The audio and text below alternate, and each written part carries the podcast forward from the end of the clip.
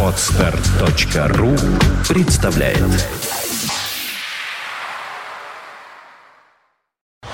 You are listening. You're listening to Internet Radio Fontanka FM. Виват. История.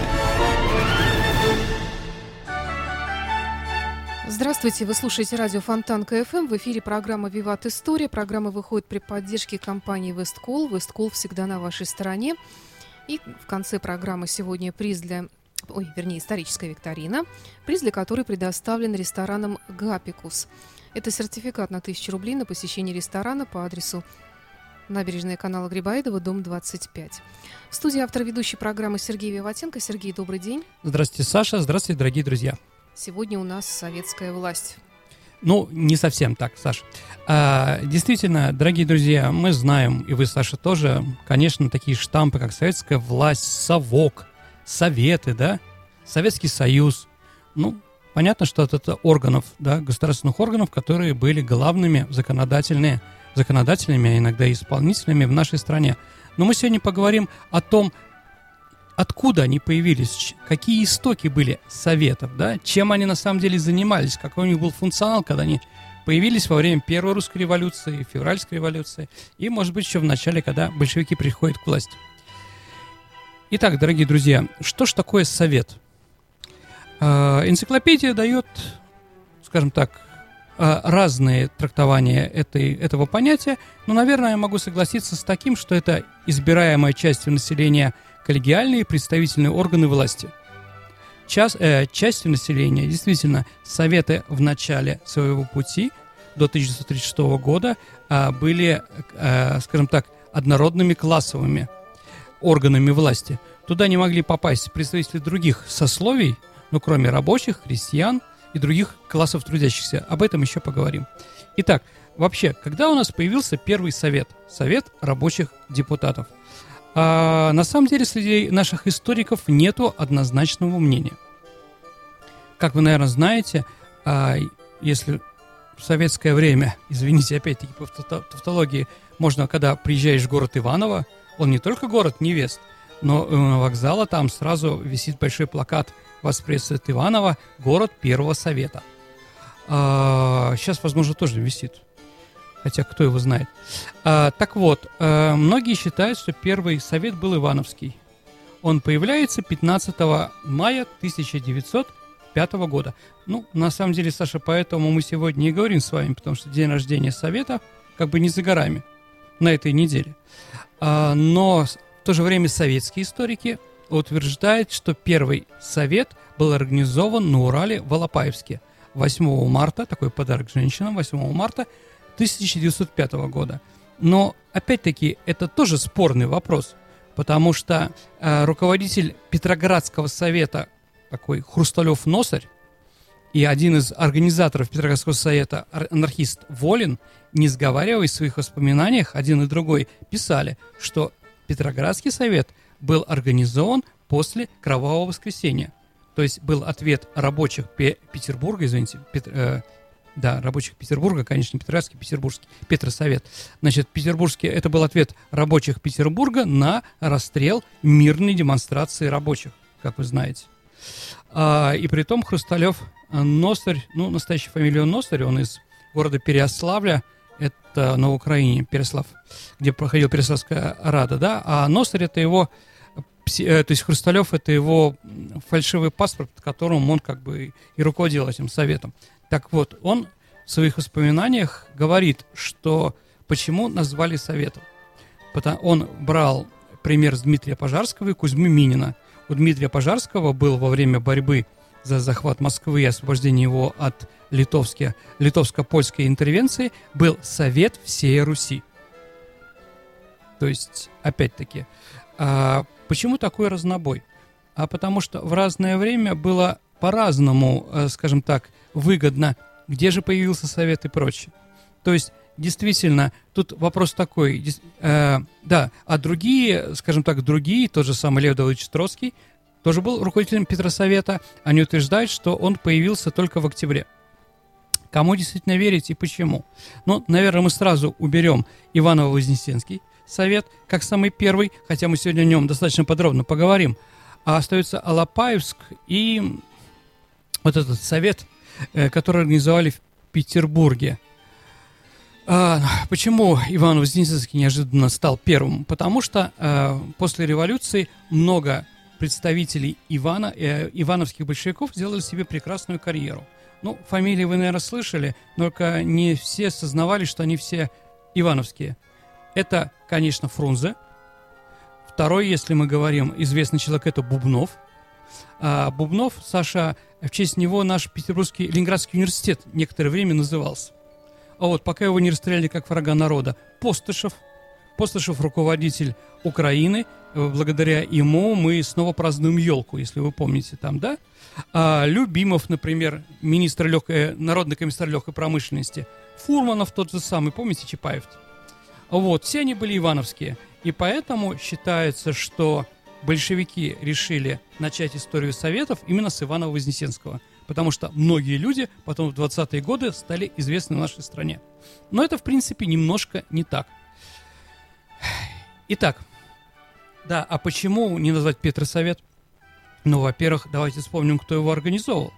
А, Хусталев Нозрь, конечно, человек интересный, с прекрасной фамилией, но главные люди, он все-таки играл а, в основном такие, ну, скажем так, представительские функции. Он только, он не был активным, он, он не влиял на решение советов. А главным кто стоял за Хрусталевым, а, были два достаточно известных человека. Первый это Лев Бронштейн, Лев Давыдович Троцкий. Он на самом деле руководил советом, и никто с этим не спорит. Второй человек был тоже достаточно известный, некто Парвус. Саша, что-нибудь знаете про Парвуса? Гринфильд. Нет. Парвус, Саша, это тот человек, который считается, он был, э, скажем так, мостом между германским генштабом и большевиками во время февральской, э, во время э, от, окте, от февраля к октябрю. Именно на немецкие деньги, как говорят некоторые, то ли историки, то ли публицисты, а, значит, на эти деньги Ленин и сделал революцию. Так вот, эти деньги выбивал как раз Парвус. Что точно про него известно, то что во время первой русской революции пятого года он тогда была русско-японская война, он, э, он общался с японцами и на японские деньги закупил целый корабль оружия, которое, слава богу, было захвачено нашими пограничниками. А, и он, Парвус, как раз во время, когда Ленин ехал в пломбированном вагоне из Швейцарии, возвращался на родину, там была сделана остановка, и он был руководителем встречи депутатов Рейхстага э, с Лениным депутатов Рейхстага социал-демократов немецких с Лениным. А, вот. Ни того, ни другого, как бы в советское время, особенно при Сталине, не любили. А Хрусталев Ностр еще пишет, что это были, скажем так, а, органы, органы не политизированы.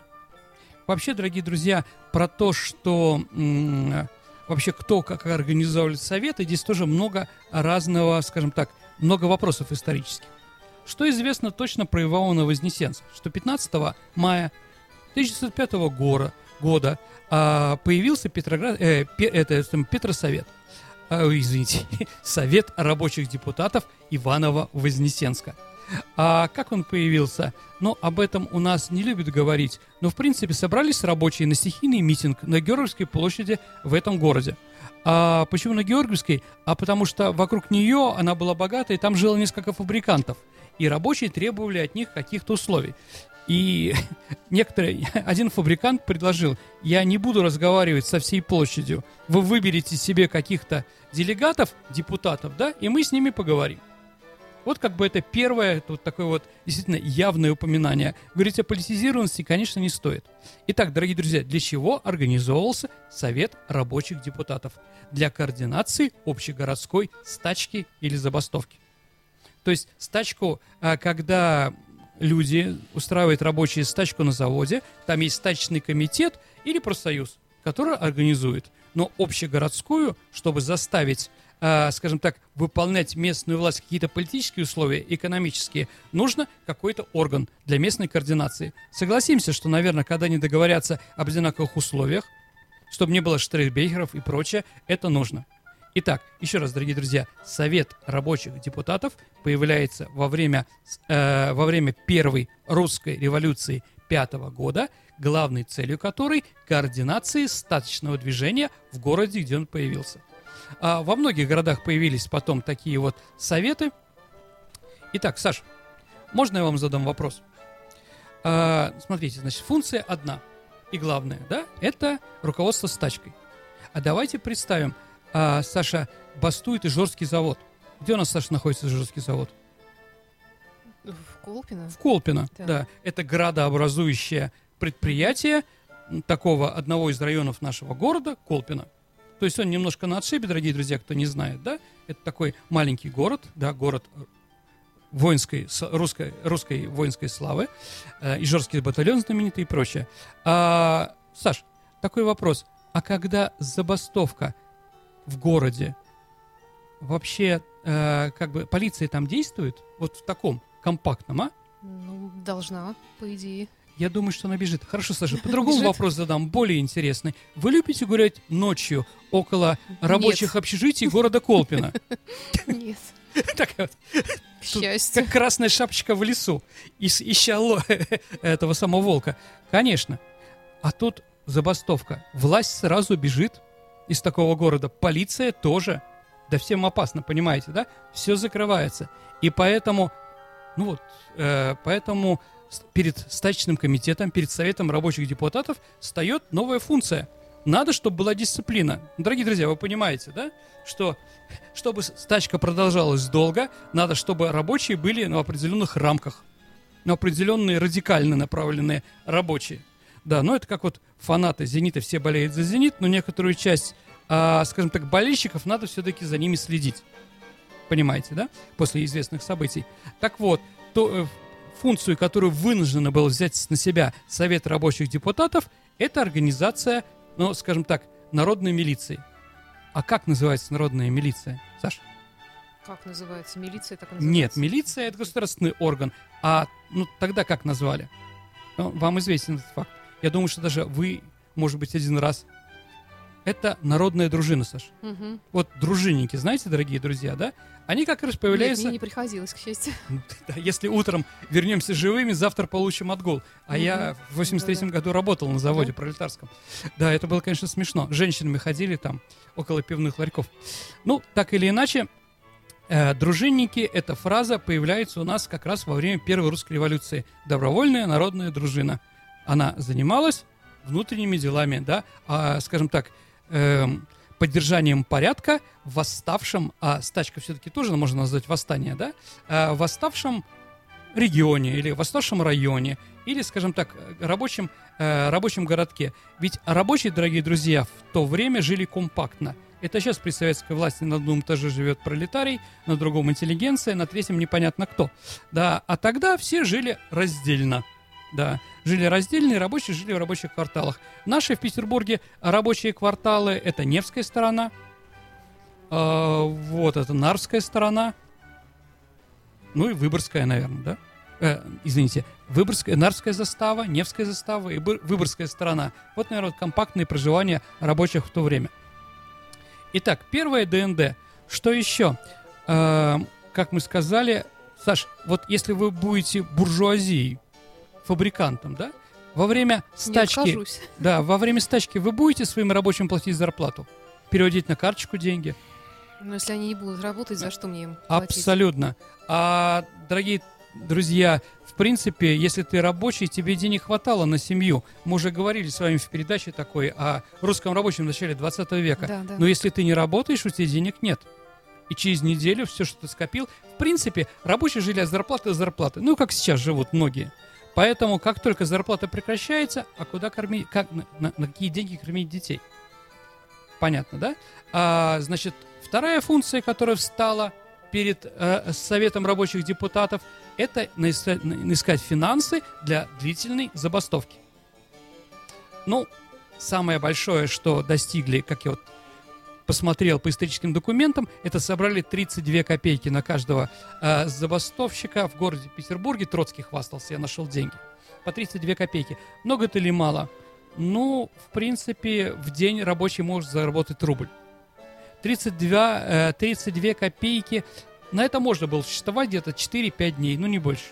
Понятно. второй функционал, нужно где-то искать деньги и нужно искать продукты для того, чтобы хотя бы кормить, распределять, да?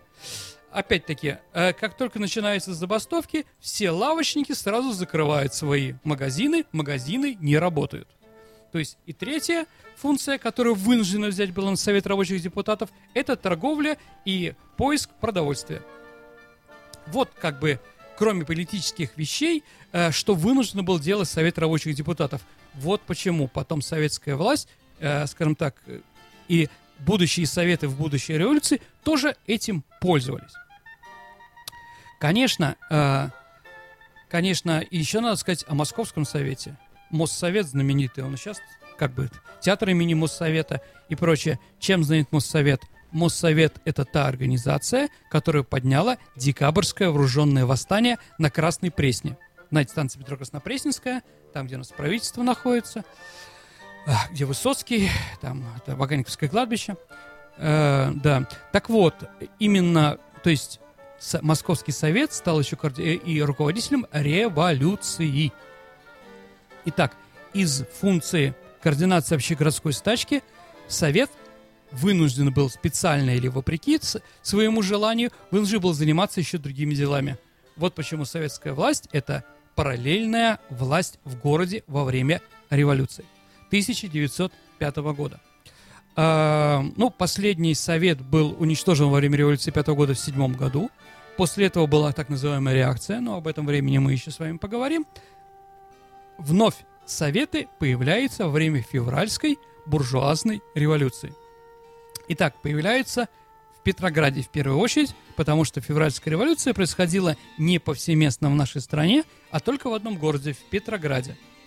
Итак, а во время февральских событий у нас появляется два параллельных, э, два параллельных совета. Совет солдатских депутатов и Совет рабочих депутатов. Как только они организуются 20, э, 27 февраля, у нас появляется Петросовет, который мы с вами знаем. Петроградский совет рабочих и солдатских депутатов. Итак, дорогие друзья, почему советы являются диктатурой? Диктатура, Саша, это власть меньшинства над большинством. Петроградский совет могли быть кооптированы, стать депутатами только представители от заводов, от фабрик и от рабочих частей. Притом от солдат – э, скажем так, людей было больше. Это в основном, если говорить про Петросовет, в основном, конечно, это совет солдатский, где, наверное, было 65% солдат и 35% только рабочих, потому что, э, скажем так, в Петросовет можно было попасть одного представителя от роты, от военной части, да, а от завода, от завода, ну, в основном, э, в основном где-то это получалось 25 тысяч человек – от... То есть э, Петроградский совет, еще раз, дорогие друзья, это Петроградский совет только двух классов. Была ли там интеллигенция? Конечно, была. Правильно сказал один из историков, что э, Петросовет, исполнительный комитет Петросовета, да, руководство его это социалисты различных мастей, а все остальное такая народная вольница. То есть чем отличается Петросовет от э, чем отличается совет от парламента еще? Тем, что там можно э, в любой момент поменять депутата. То есть в парламент, дорогие друзья, мы избираем одного человека на 4 года, и если он неожиданно, а среди наших депутатов часто бывает, его выдвигали с одними лозунгами, а потом он 3 года или 4 года сидит совершенно с другими. Но и с ним ничего сделать нельзя, его нельзя вернуть назад. А в, рабо- э, в Петроградском совете это было все очень демократично. То есть, если что-то не нравится, если он проголосовал неправильно, собирается, э, собирается коллектив рабочий или солдатская, э, солдатская часть и голосует, уже набирает другого. Вот почему большевизация советов. Сначала э, большевики не играли крупной роли в совете, то есть там, если вы помните, в исполнительном комитете было только два представителя большевиков, Молотов и Залуцкий, а, то есть Шляпников и Залуцкий, то в сентябре месяце уже было большинство. Почему? Потому что рабочие переголосовали. Это было понятно. Итак, э, Петроградский совет стал знаменит тем, что первый приказ, и это не случайно, который он издал, был приказ номер один. Приказ номер один по Петроградскому гарнизону, э, в котором запрещается чинопочитание, а организуются солдатские, э, со- солдатские комитеты и прочее, прочее, прочее. Почему? Еще раз, дорогие друзья, потому что Петроградский совет, хотя он называется рабочих депутатов, большинство там имели солдаты. А солдаты в первую очередь не хотели идти воевать. В Петрограде жить хорошо, даже во время Первой мировой войны, а в окопы никто не захотел. Итак, э, значит, простите, насчет 25, это я немножко не про то сказал. Вообще, э, значит, крупные заводы делегировали одного э, де- депутата в Петроградский совет от тысячи. А если были мелкие, то если имели на меньше, меньше людей, чем тысяча, выдавали просто одного депутата. И что получается, дорогие друзья? Крупные наши заводы имели меньшую представительность, чем какие-то мелкие, там, где 10 человек, 20 человек были заводы. То есть это было не случайно сделано. Итак, э, в июне месяце у нас происходит съезд, первый всероссийский съезд Советов рабочих христианских депутатов. Там появляются у нас крестьяне. Так вот, один депутат от крестьян, э, от 150, э, один депутат был от 150 тысяч крестьян, а один депутат от города от 25 тысяч человек.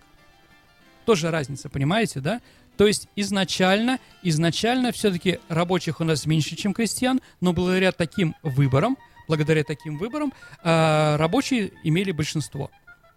А если мы говорим, тоже интересно, э, тоже интересно, если, например, там, да, 6 депутатов, если город первом совете, да, во втором тоже, если 6 депутатов, если город имеет до 200 тысяч человек, то есть и 200 тысяч человек представляется 6 тысяч.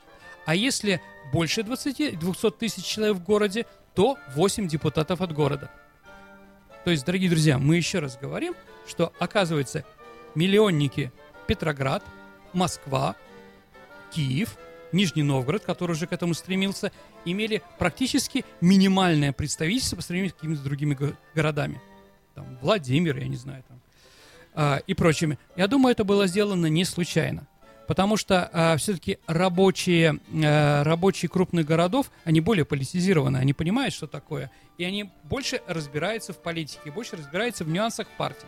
А здесь как бы, вот вы приезжаете, да, вас выбирают, Притом, нас же вам как-то кормиться, это же бесплатно. Кто будет вас кормить и прочее. Поэтому они прибивались в крупную фракцию.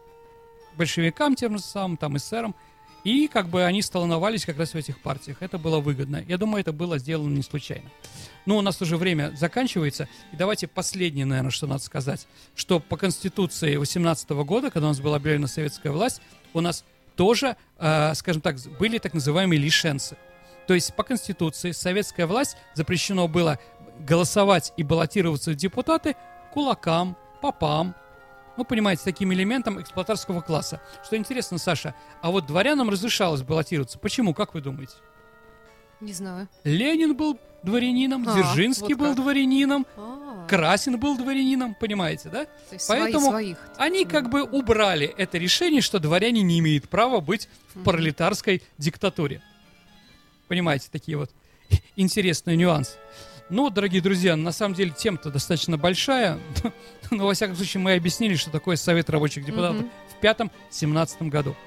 Итак, Саш, у нас с вами в прошлый раз был вопрос, а, мы У говорили о купечестве, «Купечество», о да. купечестве, и мы говорили о картине Кустодиева «Купчиха».